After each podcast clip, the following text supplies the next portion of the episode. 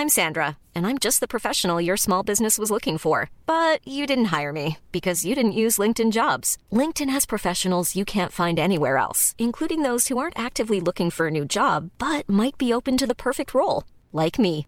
In a given month, over 70% of LinkedIn users don't visit other leading job sites. So if you're not looking on LinkedIn, you'll miss out on great candidates like Sandra. Start hiring professionals like a professional. Post your free job on linkedin.com/people today. Hey, it's Ryan Reynolds, and I'm here with Keith, co star of my upcoming film, If, only in theaters, May 17th. Do you want to tell people the big news?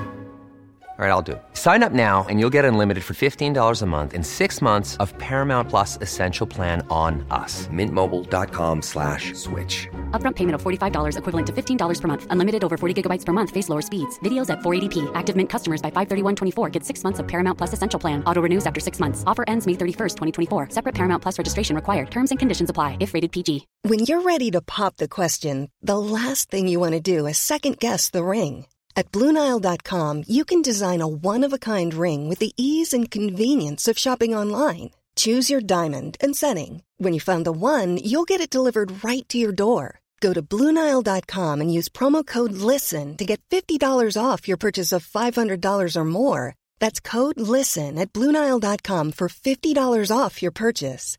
Bluenile.com code LISTEN.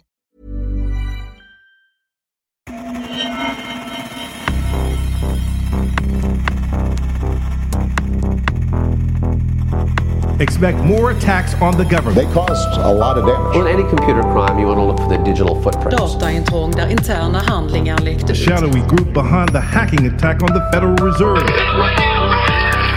Breaking into files. Beskriver dataintrången så mycket avancerade. This is just the beginning. We will respond, respond, respond, respond. Nätets mörka sida. Sanna historier om brottslighet på internet.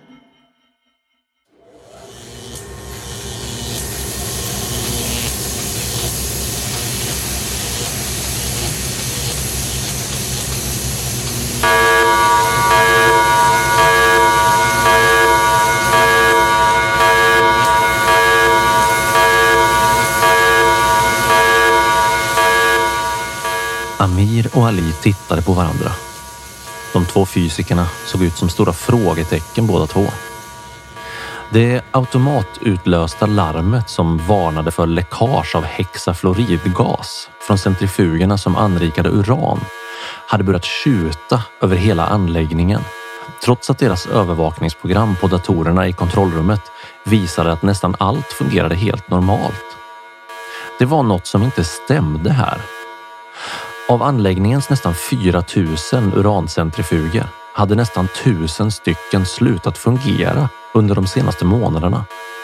De hade börjat skaka en efter en och plötsligt exploderat i bitar och släppt ut den livsfarliga hexafluoridgasen ut ur behållarna. Dessutom verkade det av någon anledning som att många av centrifugerna som inte hade exploderat hade blivit mycket mindre effektiva. De spottar knappt ur sig något användbart kärnbränsle alls som det såg ut just nu. Amir kliade sig i huvudet och lyfte luren för att ringa ett väldigt obekvämt samtal till chefen för Irans hemliga atomenergiprogram, Mohsen Fakhrizadeh. Fakhrizadeh var även ansvarig för den andra, mer subversiva grenen av atomenergiprogrammet, nämligen det som utvecklade kärnvapen istället för kärnkraft.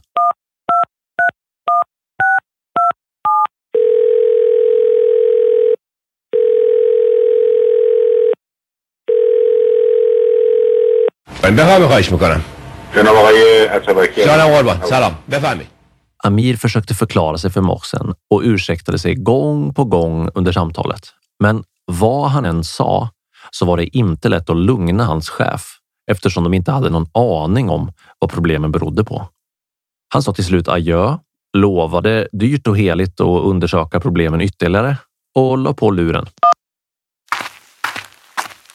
Sen gick han ut ur anläggningen och tog fram en cigarett ur fickan. Han tände den och andades in djupt och sen tog han fram sin mobiltelefon och tittade på lite olika nyhetssidor. Bara för skojs skull så brukar han följa en del amerikanska nyhetssidor för att kunna följa med i alla falska anklagelser mot hans älskade Iran som de kom med stup i kvarten. Vilka stollar alltså. Vart får de allt ifrån? tänkte han för sig själv. Men när han tittade ut över rubrikerna hos New York Times så fastnade han för en artikel där det stod Symantec avslöjar Världens mest sofistikerade datavirus är specifikt designat för att angripa Irans program för urananrikning. Amir tryckte snabbt på hemknappen och ringde upp Mohsen Fakhrizadeh igen. Den här gången hade han bara ett enda ord att säga till honom när han svarade. Amir tog ett djupt andetag och sa kort Stuxnet.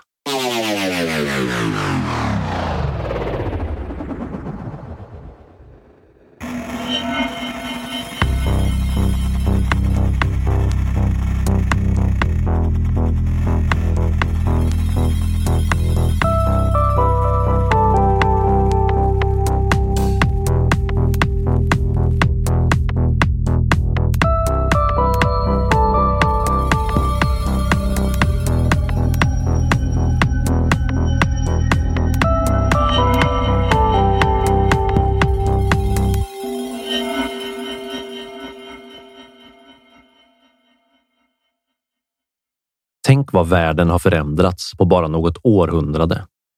Förr i tiden när nationer skulle kriga med varandra så var det ändå ganska enkelt. Man hade sin armé med soldater och man hade sin flotta med fartyg och sen krigar man. Sen på 1900-talet så kom flygvapnet och plötsligt så blev det lite mer komplicerat, men ändå inte så mycket egentligen. Du visste fortfarande vem din fiende var och du visste fortfarande vart du skulle flyga för att kunna släppa dina bomber. Men när internet kom så förändrades allt. Gillar du den här podden? Skulle du vilja höra fler avsnitt? Då vill jag be dig att stödja nätets mörka sida på patreon.com. Som Patreon så får du tillgång till mängder med exklusivt material som till exempel unika bonusavsnitt som inte är tillgängliga för allmänheten. Behind the scenes videos, eh, merchandise och en massa annat kul. Men framför allt så hjälper du mig att göra fler och bättre avsnitt genom att stödja podden på Patreon. Jag lägger ner någonstans mellan 30 till 60 timmar per avsnitt för att skriva manus, göra research, spela in, komponera musik och redigera. Och mina patrons är den enda inkomstkällan för den här podcasten just nu. När du stödjer nätets mörka sida på Patreon så bidrar du till att jag kan fortsätta göra intressanta avsnitt som du kan lyssna på. Gå in på www.patreon.com natets mörka sida och upptäck allt som du får tillgång till som Patreon. www.patreon.com natets mörka sida. Länken finns också i infotexten till varje avsnitt av podden. Tack för ditt stöd. Plötsligt kunde stater angripa varandra utan att skicka fysiska soldater som slogs på marken, till sjöss eller i luften. Det var inte alls säkert längre att du visste vem som hade angripit dig eller varför. Och de digitala vapnen kunde plötsligt orsaka minst lika stor skada, om inte större, än de konventionella vapnen.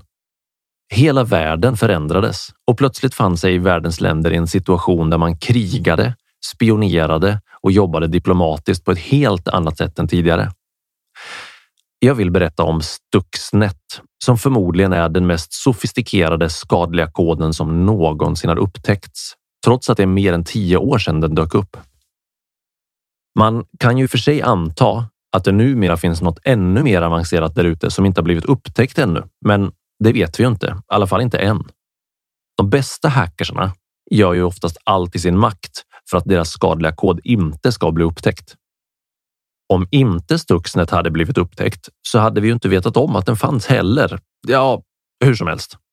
Stuxnet grävde sig djupt ner i en kärnanrikningsanläggning i Iran och lyckades faktiskt förstöra dess centrifuger, vilket skapade en riktigt farlig situation för både anläggningen och Iran. Det var aldrig någon som erkände eller tog på sig skulden för den här attacken. Men så här i efterhand så pekar alla spåren raka vägen till USA och Israel. Det kluriga med sådana här attacker är ju att det nästan aldrig går att hitta vem som utförde attackerna. Och även om du lyckas luska ut vem det var som gjorde det, vad ska du göra åt det liksom? Låt oss säga att ditt eh, företag blev attackerat av några ryska hackare till exempel. Jaha, vad ska du göra åt det då? Så länge de inte erkänner rakt ut att det var de som gjorde det så finns det nästan inget du kan göra. Du kanske ringer polisen. Jaha, vad ska de göra åt saken då? Eftersom Stuxnet är ett av de mest beforskade virusen någonsin så vet Iran med ganska god säkerhet att det var USA och Israel som låg bakom. Bevisen är liksom överväldigande, men de har inte erkänt. Så vad ska Iran göra åt saken?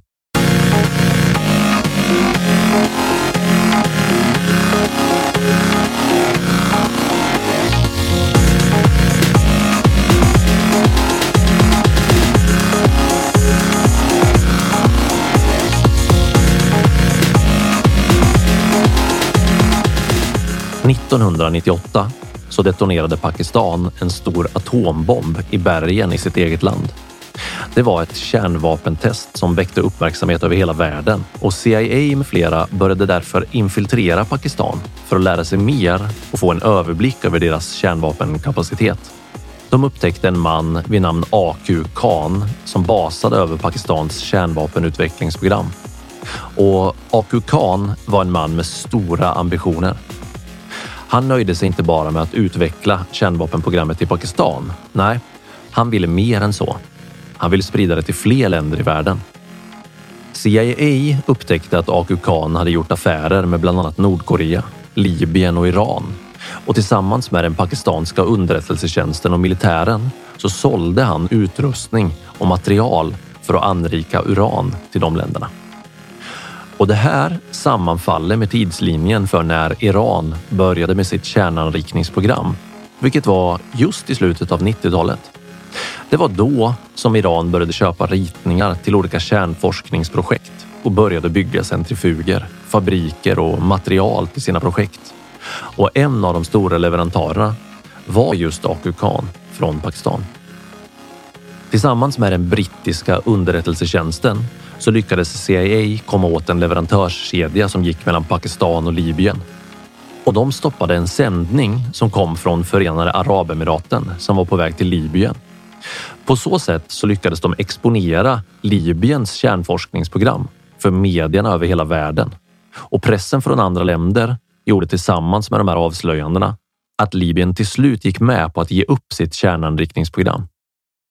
När Libyen väl gav upp så beslagtog USA deras centrifuger och det material som de använde för att bygga dem. FNs internationella atomenergiorgan IAEA reste omedelbart till Libyen 2004 för att katalogisera allt material som Libyen hade samlat på sig. Och sen skickades materialet till ett hemligt laboratorium i Tennessee i USA, närmare bestämt Oak Ridge National Laboratory. De här centrifugerna ser ut som långa breda rör som är gjorda av metall och de påminner lite om raketer och raketkastare i formen. Ja, sådana som köps på svarta marknaden och sedan används i olagliga krig. Och de skickas i samma typ av trälådor för att inte bli skadade under transporten. Så vad gör de här centrifugerna då? Och varför är de så viktiga? Jo, syftet med centrifugerna är att separera isotoperna i uran för att på så sätt anrika uranet så att det kan användas i kärnvapen eller kärnkraftsanläggningar.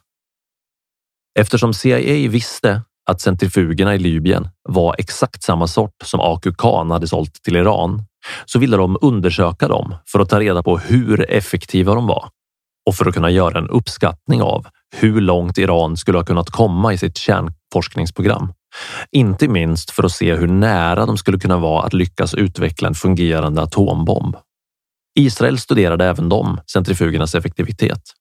Både USA, Israel och Storbritannien visste att Iran hade varit väldigt effektiva på världsmarknaden och att de hade haft möten och köpt material, inte bara från AQ Khan i Pakistan, utan även från andra länder.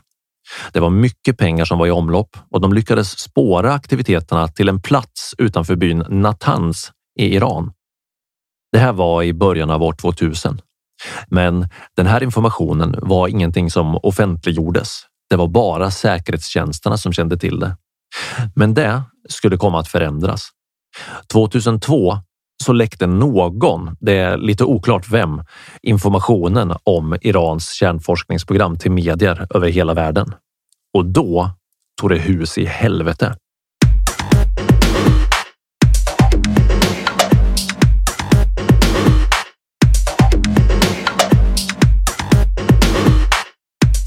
FNs atomenergiorgan krävde omedelbart tillgång till anläggningen i Natanz i Iran och de fick faktiskt tillgång för att inspektera faciliteterna 2003 för att kunna undersöka vad som pågick där.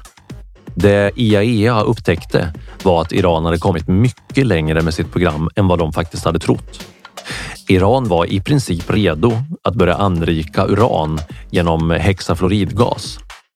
Resten av världen satte press på Iran att pausa sin urananrikning och Iran gick med på det. Ett tag. Men 2005, när Mahmoud Ahmadinejad blev vald till ny president i Iran, så bestämde sig landet för att sluta samarbeta och fortsätta framåt med att fortsätta anrika uran i anläggningen i Natanz.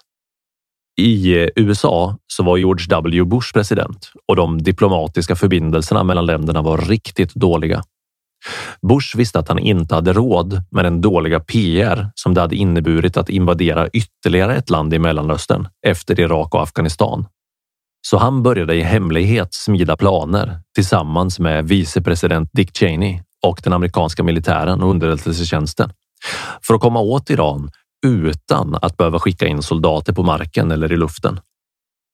Samtidigt så bedyrade Iran att de absolut inte hade några andra planer med sin urananrikning utöver att skaffa sig kärnkraft för husbehov i landet. Bush och Cheney behövde någonting som inte gick att spåra tillbaka till dem. Något hemligt och avancerat som kunde få anläggningen i Iran att verka som ett säkerhetshot som inte fungerade ordentligt. Men vad skulle de göra? Någon kläckte idén att de borde utföra någon slags hemligt sabotage som skulle hindra iranernas verksamhet utan att de skulle kunna gissa vem som hade attackerat dem. Det övergripande målet var att vinna tid tills de diplomatiska förbindelserna kunde förmå Iran att sluta upp med sina dumheter på laglig väg. Så forskarna på Oak Ridge Lab som studerade centrifugerna från Libyen fick i uppdrag att försöka komma på något sätt att skada centrifugerna på ett diskret men samtidigt katastrofalt sätt. Och 2006 kom den första attacken.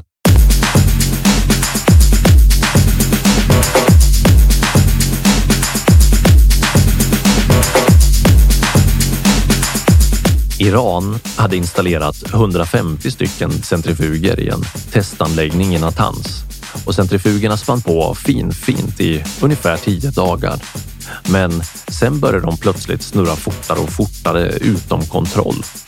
Det tog ett tag för iranierna att komma på vad felet var, men de spårade till slut problemet till strömförsörjningen som de hade köpt från Turkiet. Någon hade saboterat strömförsörjningen. Många av centrifugerna blev rejält skadade och det här fick Iran att pausa sin kärnverksamhet under resten av 2006. USA har aldrig erkänt det här, men det finns tydliga spår som pekar mot att just USA hade infiltrerat leverantörskedjan från Turkiet och saboterat utrustningen som sedan såldes vidare från Turkiet till Iran.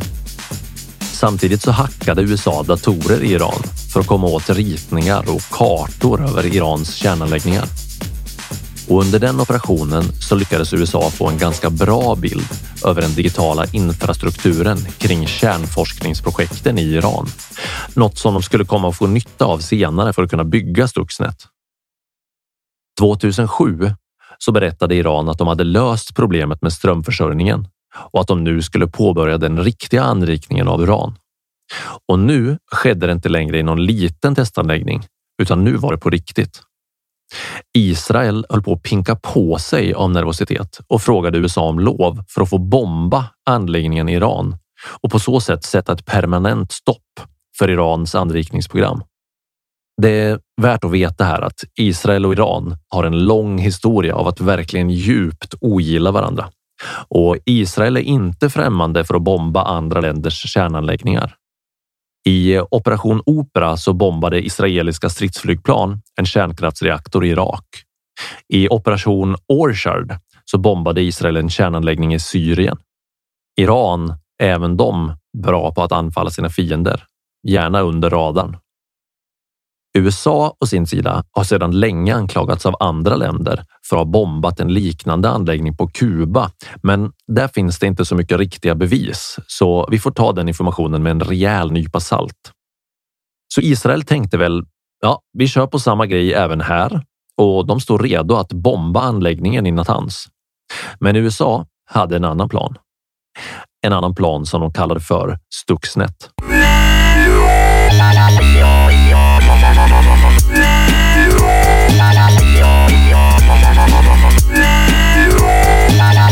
Men eh, Israel var tveksamma till planen, så USA delade sin plan och koden till viruset med dem. En del källor hävdar till och med att de demonstrerade virusets effektivitet i kärnanläggningen i Dimona i Israel. Och det räckte för att övertyga Israel om att det här var en bra idé.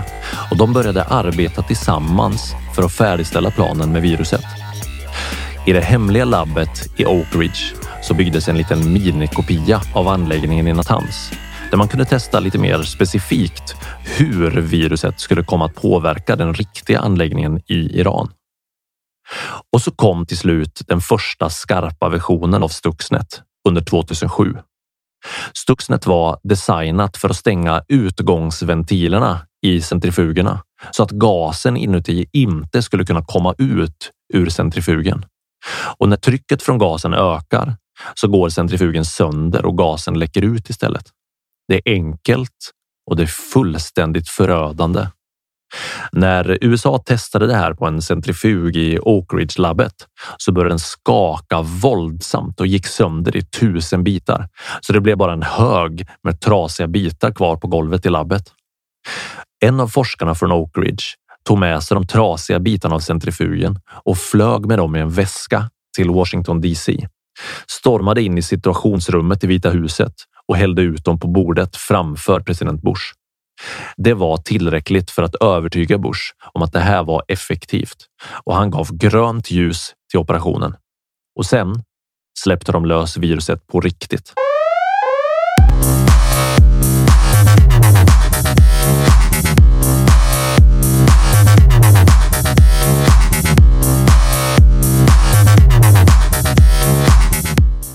Men det fanns en del problem innan viruset kunde göra sitt jobb. Ett av de svåraste hindren på vägen var att datorerna som fanns på anläggningen i Natanz inte var tillgängliga på internet. Så det var inte bara att skicka in det via internet. Det enda sättet att använda de där datorerna var genom att vara fysiskt närvarande framför terminalerna på anläggningen i Iran. Så någon kläckte idén att lägga viruset på en USB-sticka och försöka få någon att ta sig in i anläggningen och plugga in stickan i en av datorerna där. Så USA försökte infiltrera personalen på anläggningen och få tag i någon som kunde smuggla in USB-stickan med viruset på. Men det visade sig vara lättare sagt än gjort. Anläggningen i Natanz är en extremt välövervakad plats som en militärbas ungefär med höga staket, mängder av beväpnade vakter och prickskyttar i höga torn. USA spred ut ett helt gäng med USB-stickor och väntade på att någonting skulle hända. Att någon skulle lyckas ta sig in och sprida viruset. Men det är inte som att USA hade något sätt att få insyn i anläggningen för att se om viruset faktiskt hade tagit sig in och om det lyckats förstöra några centrifuger. Så vad gjorde de? Jo, de infiltrerade FNs atomenergiorgan såklart. De hade ju tillgång till anläggningen och de gjorde inspektioner flera gånger i månaden. Efter varje inspektion så skrev de rapporter om hur anläggningen utvecklades och under 2007 så började rapporterna innehålla information om att Iran hade stora problem med centrifugerna. De hade mer specifikt problem med ventilerna i centrifugerna det var som att de av någon anledning stängdes och inte längre kunde släppa ut gasen inuti, vilket fick centrifugen att gå sönder. Och när det här hände med en centrifug så började de skaka så mycket att de välte omkull och slog in rakt i andra centrifuger som också välte och gick sönder. Det var ett katastrofalt fel och iranierna kunde bara inte fatta vad det berodde på. When you're ready to pop the question, the last thing you want to do is second guess the ring. At Bluenile.com, you can design a one of a kind ring with the ease and convenience of shopping online. Choose your diamond and setting. When you find the one, you'll get it delivered right to your door. Go to Bluenile.com and use promo code LISTEN to get $50 off your purchase of $500 or more. That's code LISTEN at Bluenile.com for $50 off your purchase. Bluenile.com code LISTEN. Hey, it's Ryan Reynolds, and I'm here with Keith, co star of my upcoming film, If, only in theaters, May 17th. Do you want to tell people the big news? All right, I'll do it. Sign up now and you'll get unlimited for $15 a month in six months of Paramount Plus Essential Plan on us. Mintmobile.com slash switch. Upfront payment of $45 equivalent to $15 per month. Unlimited over 40 gigabytes per month. Face lower speeds. Videos at 480p. Active Mint customers by 531.24 get six months of Paramount Plus Essential Plan. Auto renews after six months. Offer ends May 31st, 2024. Separate Paramount Plus registration required. Terms and conditions apply if rated PG.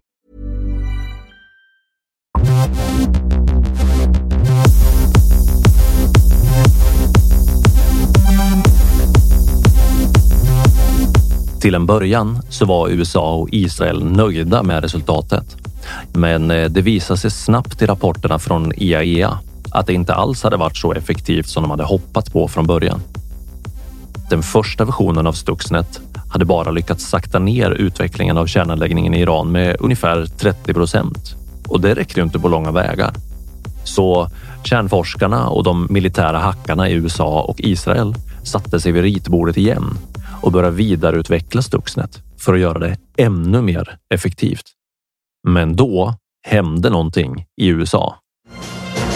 11 p.m. on the East Coast. We're back on the air and we have news. Barack Obama, 47 years old, will become the president elect of the United States. We will respond with that timeless creed that sums up the spirit of a people. Yes, we can. Thank you. God bless you. And may God bless the United States of America. 2009 så valdes en ny president i USA. Eftersom Stuxnet var en hemlig operation så måste den godkännas av den sittande presidenten. Och eftersom den sittande presidenten George W. Bush nu skulle avgå så var även den tillträdande presidenten Barack Obama tvungen att auktorisera operationen med Stuxnet. Och det gjorde han. Teamet i Oak Ridge upptäckte ett nytt sätt att skada centrifugerna. De upptäckte att om du ändrade hur snabbt centrifugerna snurrade så kunde de få dem att självresonera, vilket gjorde att centrifugerna skakade ännu våldsammare än tidigare när de gick sönder. Men inte nog med det. De hittade nya sätt att infektera systemet på också. Den första versionen av Stuxnet hade bara en enda zero day svaghet som den utnyttjade för att korrumpera systemet. En eh, zero day svaghet är alltså en sårbarhet i systemet som tillverkaren inte känner till ännu. Men den nya koden innehöll hela fyra zero day svagheter, vilket är oöverträffat hittills i historien. Ingen annan skadlig kod som vi känner till har någonsin haft så många zero day svagheter att utnyttja för att ta över ett system. Så hur går det till då när en dator infekteras med Stuxnet?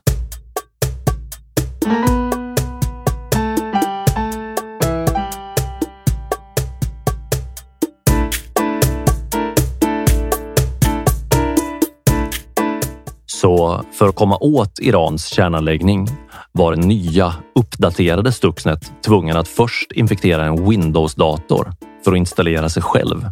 Och för att kunna göra det så utnyttjade Stuxnet en helt okänd bugg i Windows.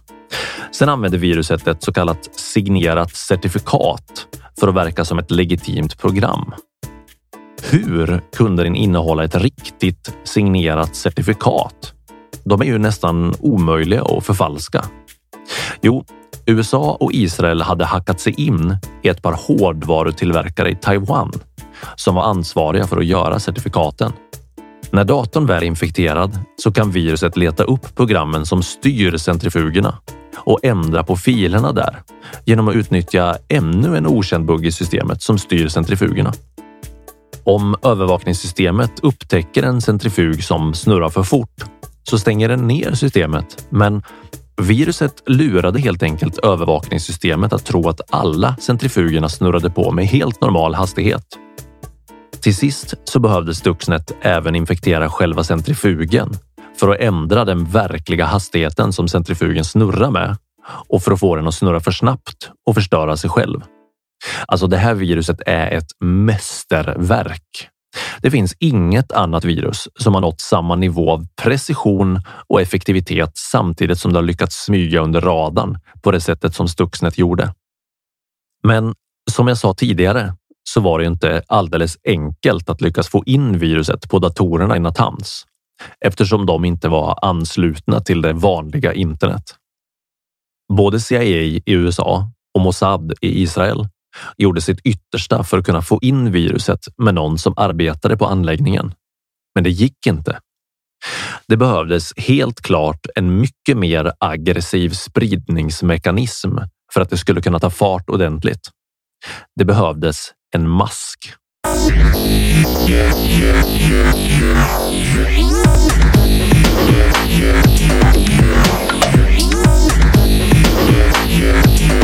Så deras nya idé var att sprida viruset med en mask. Alltså ett program som sprider sig vidare och vidare och vidare från dator till dator. Alla datorer som Stuxnet stötte på blev infekterade, men viruset och masken gjorde ingenting innan den hittade rätt dator. Alltså den dator som stämde överens med konfigurationen som Stuxnet letade efter inne i kärnanläggningen. De eh, planterade viruset med hjälp av masken hos några underleverantörer som de visste gick in i anläggningen i Natanz då och då för att utföra reparationer och datorunderhåll. Viruset planterades av USA och Israel på de här företagens datorer med hjälp av en USB-sticka och några välplacerade hårddiskar i deras nätverk, helt utan att de märkte någonting. Sen satt Stuxnet där och väntade på deras datorer i tysthet utan att avslöja sig. Stuxnet väntade på att de skulle ta in datorerna i anläggningen i Natanz.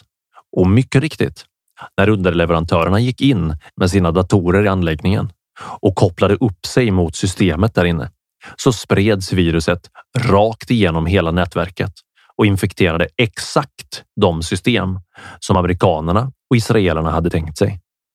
Nu stod undergången för dörren och Stuxnet hade lyckats med sitt mål.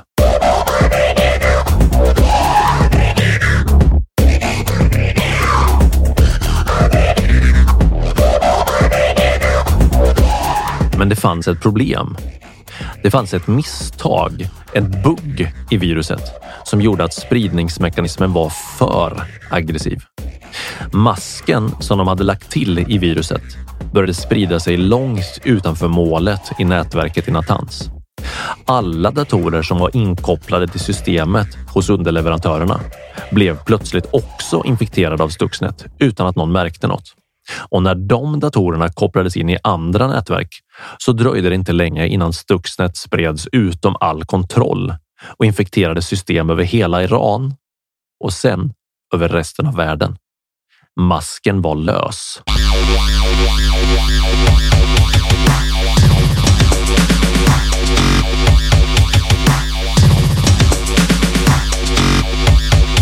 När den amerikanska militären upptäckte att Stuxnet spreds över hela världen så var det fruktansvärda nyheter för dem.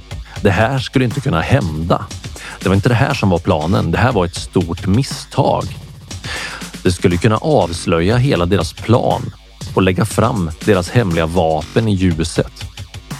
Barack Obamas stab hade ett akutmöte i situationsrummet i Vita huset och eh, Barack Obama fick tillsammans med vicepresident Joe Biden veta att masken har löpt amok och kanske snart skulle komma att avslöjas.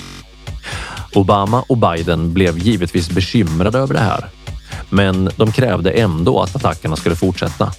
Stuxnet hade ju trots allt uppnått sitt mål och infekterat både datorerna och centrifugerna som fanns på anläggningen i Natanz. Och som sagt, Stuxnet var ett väldigt sneaky och helt genialiskt virus, så det anföll inte direkt. Nej, istället satt det i flera veckor och väntade i datasystemet i Iran. Det gjorde mätningar och undersökte vad som var normalt beteende hos centrifugerna för att sedan kunna lura systemet utan att det märktes. Efter ett par veckor så instruerade viruset centrifugen att öka hastigheten rejält, men bara i ungefär 15 minuter. Det var tillräckligt för att få centrifugen att börja wobbla och skaka. Men sen återgick det till normal hastighet igen. Allt enligt instruktion från Stuxnet. Och så körde centrifugerna på som vanligt i några veckor till. Och eftersom programmen som styrde centrifugerna inte märkte någonting alls utan trodde att de körde på som vanligt så var det ingen i personalen som märkte något överhuvudtaget. Men de här 15 minuterna av förhöjd hastighet var mer än nog för att centrifugerna skulle få små skador som senare under loppet av ett par veckor skulle komma att leda till att mängder av centrifuger gick sönder under något som föreföll vara helt normal drift. Så ingen misstänkte att det var skadlig kod eller något annat land som låg bakom de här centrifugerna som gick sönder.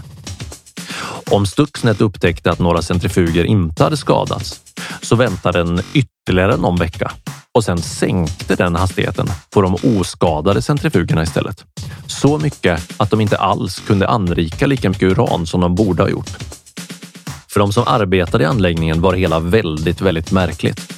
Plötsligt, utan anledning, så började ett antal centrifuger bara gå sönder på ett till synes slumpmässigt sätt.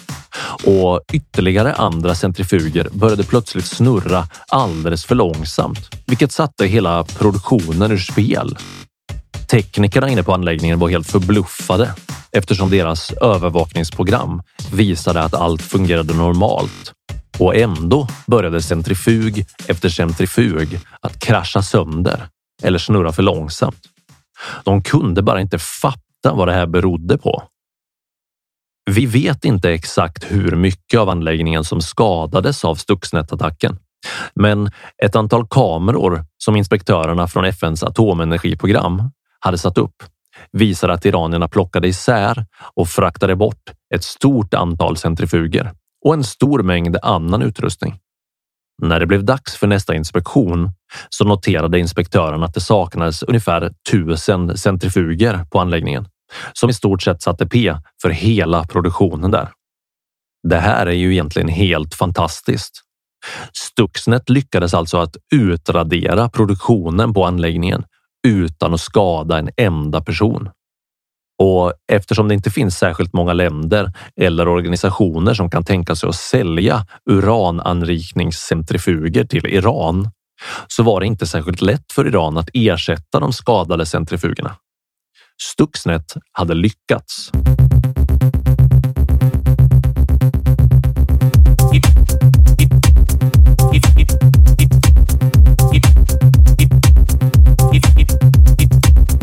Bara några dagar efter att inspektörerna märkte att det saknades mängder av centrifuger så avgick chefen för Irans atomenergiorganisation. Hmm, vad kan det bero på? Men man ska inte dra allt för stora växlar på det här som Stuxnet lyckades med. Även om det var en helt galen och oöverträffad bedrift sett ur ett cybersäkerhetsperspektiv så kom Iran ganska snabbt igång med att ersätta de skadade centrifugerna för att få igång sin anläggning igen. Och samtidigt så spred sig Stuxnet vidare över hela världen med hjälp av den inbyggda masken. Och IT-säkerhetsforskare på företaget SimonTech började uppmärksamma det här viruset och rapportera om det. Det stod ganska snart klart att det här viruset var mer komplext än allt annat de hade tidigare träffat på och att det fanns inga tvivel om att det här måste vara en regering eller ett land som stod bakom Stuxnet. Och när Simon Tech publicerade sina rapporter om Stuxnet så fick iranierna nys om det och tvättade rent sin kärnanläggning från viruset illa kvickt. Den iranska presidenten uttalade sig till pressen och sa ungefär att de har gjort någonting dåligt.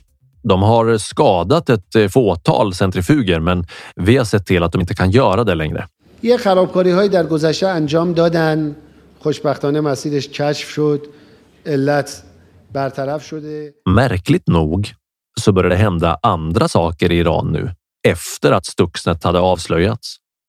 Två stora bilbomber exploderade på samma gång i Iran och en dödade en kvantfysiker som arbetade på anläggningen i Natanz.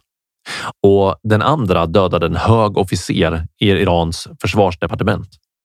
Några månader senare så exploderade en bilbomb som dödade en kärnfysiker och två år senare så dödades chefen för anläggningen i Natanz genom en liknande bilbombsexplosion. Hmm, I wonder why. Betänk följande. Om inte USA och Israel hade klantat sig och gjort viruset för bra på att sprida sig med hjälp av masken så kanske vi aldrig ens hade hört talas om Stuxnet. Och om det inte hade dykt upp i medierna så kanske Stuxnet hade kunnat fortsätta gömma sig inne på anläggningen i Natanz och fortsätta att sabotera centrifuger i flera år utan att upptäckas. För iranierna hade ju ingen aning om vad felen berodde på innan de hörde talas om Stuxnet via medierna. När medierna avslöjade Stuxnet tack vare informationen från Simon Tech så blev pressen stor på president Obama. In Iran, we see where the path of a violent and unaccountable ideology leads. The, Iran, the Iranian people have a remarkable and ancient history. And many Iranians wish to enjoy peace and prosperity alongside their neighbors. But just as it restricts the rights of its own people, the Iranian government continues to prop up a dictator in Damascus and supports terrorist groups abroad. Time and again, it has failed to take the opportunity to demonstrate that its nuclear program is peaceful and to meet its obligations to the United Nations.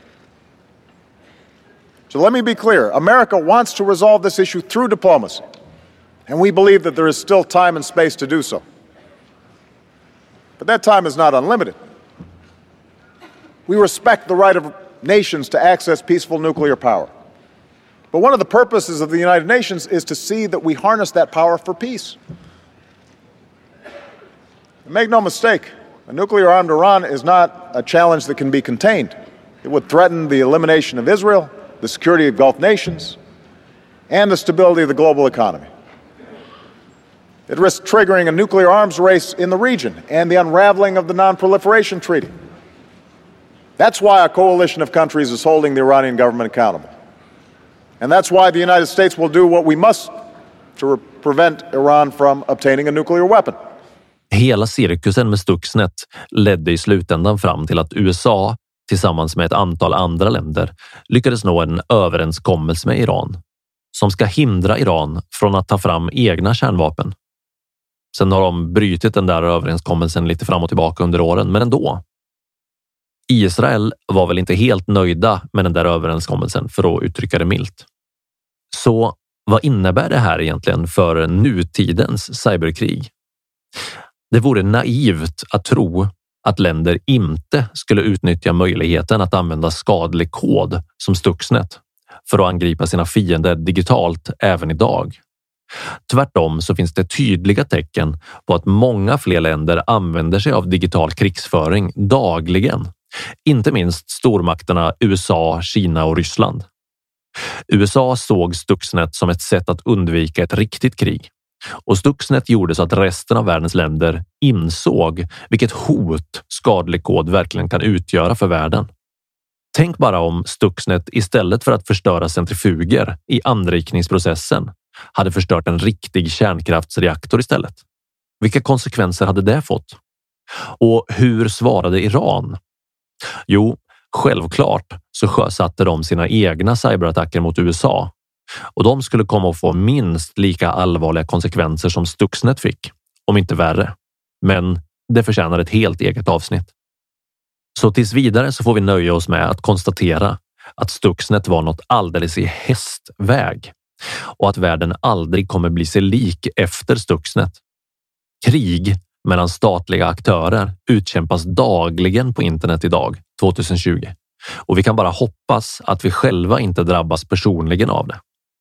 Och Iran då? Hur gick det med dem och deras kärnanrikningsprogram? Jo, de har fortsatt att utveckla sina kärnkraftsanläggningar och idag så finns det över 20 000 centrifuger som anrikar uran bara i anläggningen i Natanz. Och dessutom så har anläggningen i Natanz ett gäng underjordiska kusiner som är nedgrävda under jorden och uppe i bergen i Iran. Och de får inte FNs atomenergiorgan tillgång till.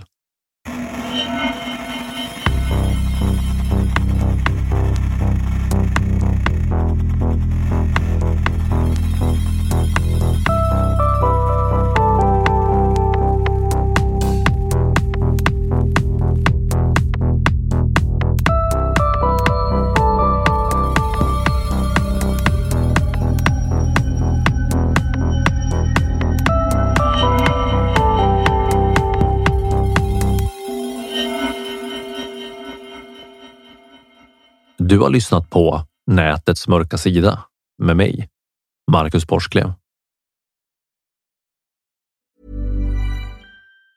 Hi, I'm Daniel, founder of Pretty Litter. Did you know cats tend to hide symptoms of sickness and pain? I learned this the hard way after losing my cat, Gingy. So I created Pretty Litter, a health monitoring litter that helps detect early signs of illness by changing colors, saving you money and potentially your cat's life. Pretty Litter is veterinarian developed, and it's the easiest way to keep tabs on your fur baby's health right at home. Go to prettylitter.com and use code ACAST for 20% off your first order and a free cat toy. Terms and conditions apply. See site for details. Hey, it's Paige DeSorbo from Giggly Squad. High quality fashion without the price tag? Say hello to Quince. I'm snagging high end essentials like cozy cashmere sweaters, sleek leather jackets, fine jewelry, and so much more. With Quince being 50 to 80% less than similar brands and they partner with factories that prioritize safe ethical and responsible manufacturing. I love that. Luxury quality within reach. Go to quince.com slash style to get free shipping and 365 day returns on your next order. quince.com slash style